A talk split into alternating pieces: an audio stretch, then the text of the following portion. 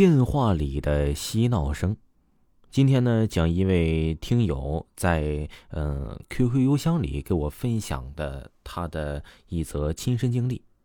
他说呀，那是发生在五六年前的事儿了。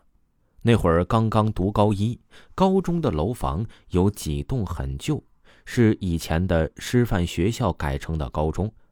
我的宿舍被分在一栋以前的旧楼里。这栋楼一共有三楼，每一层都很高。一楼住的体育生都是男孩子，二楼就是我所在的楼层，三楼据说是画室，但是具体没见过。楼梯门也是一直锁着，没有上去过。说出来你们可能会觉得神奇，几乎每一间房子都很高，且很宽大。所以，我们一个宿舍住了十八人，没事我们还在里面打打羽毛球，或者是全体打地铺在地上，都很宽敞。主要的这个事情是发生在一天夜自修的晚上，我们当时规定，每天晚上七点要上夜自修，九点半结束，每个人都不得留在宿舍中。宿管会去宿舍检查。那会儿我们宿舍有两个宿友不想下去教室学习，想在宿舍躲在床上学习。自然，为了躲避宿管的耳目，我们下楼的时候会把他们反锁在宿舍里。而宿管上去搜查之后，下楼也会把我们这栋楼的大门锁上。自然，七点就到九点半的这段时间，我们进不去，他们俩就连宿舍门都出不了。而当然，这段时间宿舍楼也是自动熄灯的。到了那天晚上八点多的时候，我的一个宿友接到电话，他就坐在我的旁边，我们都在教室里，我没有注意到他在说什么，只是一直听到“啊，我听不清你们在干什么”之类的话，我们也没多注意。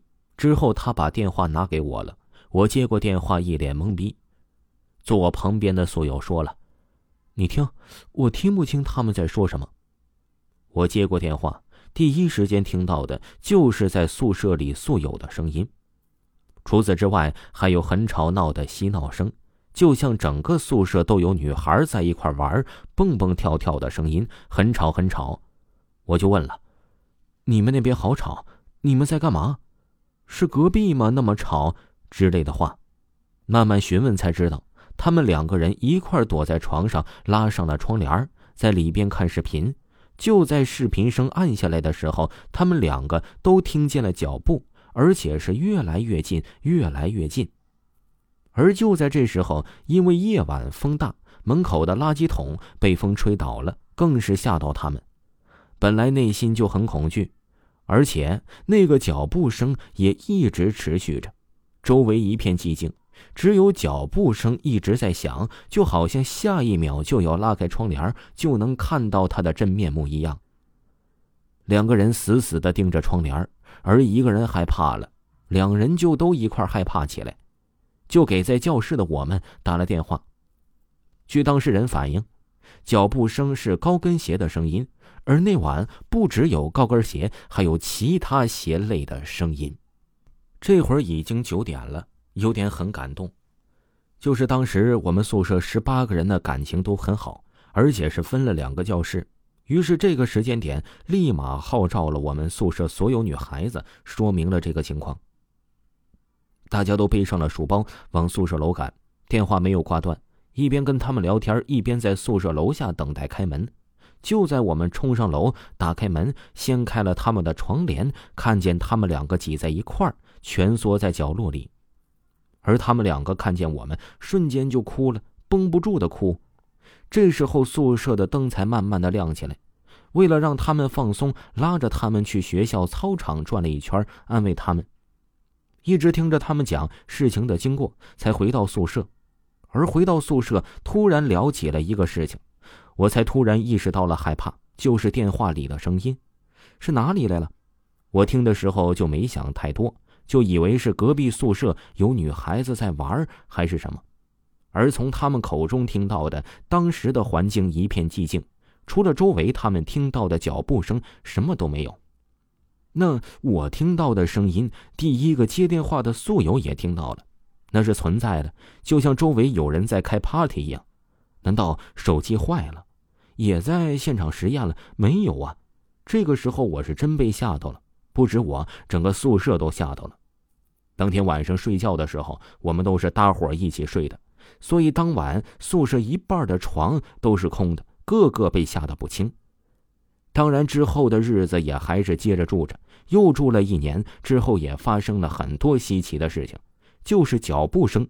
在夜深人静的时候，还是有那么些人会听到。我们的宿舍里也会莫名的出现血迹，没有任何人受伤，没有任何蛛丝马迹的，地板上出现了一滩血迹，又或者是晚上集体听见大悲咒的声音。可最近的寺庙也离得贼远，那儿不算个寺庙啊，还听得那么清晰。还有一些零零碎碎的就忘记了，不知道其他宿舍有没有发现什么异常。不过，这个脚步声我自己住了两年，从来都没有听到过。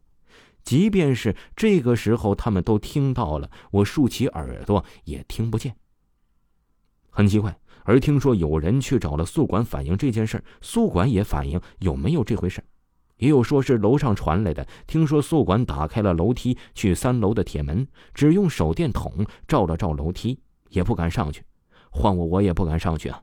之后啊，得到的说法就是楼层太高有回声，具体是不是就不得而知了。只是那天晚上电话里的声音就应该是点啥东西了吧？听众朋友，听友分享的故事就给您讲完了。维华呢，给你推荐一个专辑。嗯，如果有很多小伙伴没有听够咱们这部民间鬼故事，可以去听一听维华账号里的乡村鬼事。维华讲民间鬼故事，非常的好听。喜欢的伙伴可以去尝试一下。咱们下期再见。